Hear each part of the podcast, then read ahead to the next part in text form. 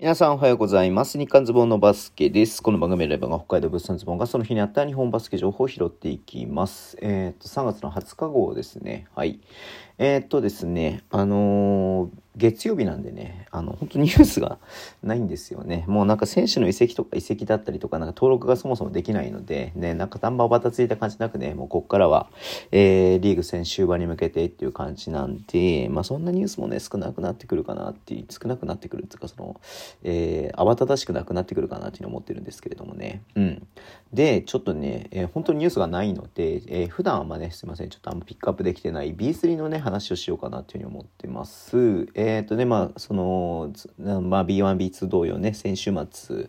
えー、ね、試合開催があって、えっ、ー、と、まあちょっとね、8チームでね、プレーオフを争われるっていうのが今シーズンの、えー、レギュレーションなんですけれども、えー、8チーム中ね、7チームがもう出場ね、決まったということで、ちょっとね、話していこうかなと思ってます。まず1位がね、今のところですよ、今のところ。えっ、ー、と、岩手ビッグブルーズが1位で39勝7敗で、2位が埼玉ブロンクスで38勝8敗ってことなんで、ここね、1ゲーム差だけ。えそして鹿児島レブナイズが3位で36勝ってことなんで、ここ2ゲーム差ありますね。で、同じく勝率が同じの36勝で、えっ、ー、と、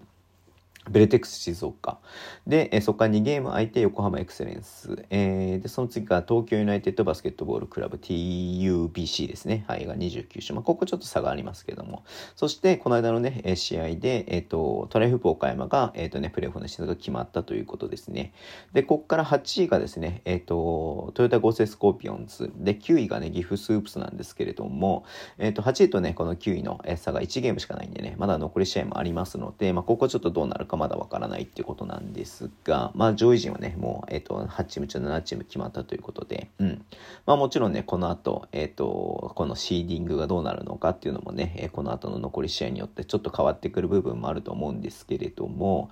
え、例えば、えっ、と、まあ今7位のね、トライフープ岡山から岩手まで13ゲームあるんで、まあここはね、逆転ももちろん無理なんですけれども、まあね、それぞれで、えっ、とね、え、変わる可能性が、え、あるということではありますんでね。まあ、ここから、えっ、と、2チームが、え昇格。まあ、もちろんライセンスのね、問題もあるんで、TUBC とかはね、ちょっとライセンスが取れてはいなかったりとかしますんで、はい。えー、ちょっとね、どうなるかなっていうのは注目していきたいなというふうに思っております。はい、すいません。そんな感じでね、今日ちょっとニュースがなかったので、B3 の話させていただきましたけど、終わりにしたいと思います。Twitter でも以上発信します。フォローお願いします。YouTube 毎日やってます。ラジオとかアプリ聞いてる方はボタンを押してください。では、今日もお付き合いいただきありがとうございます。それでは、いってらっしゃい。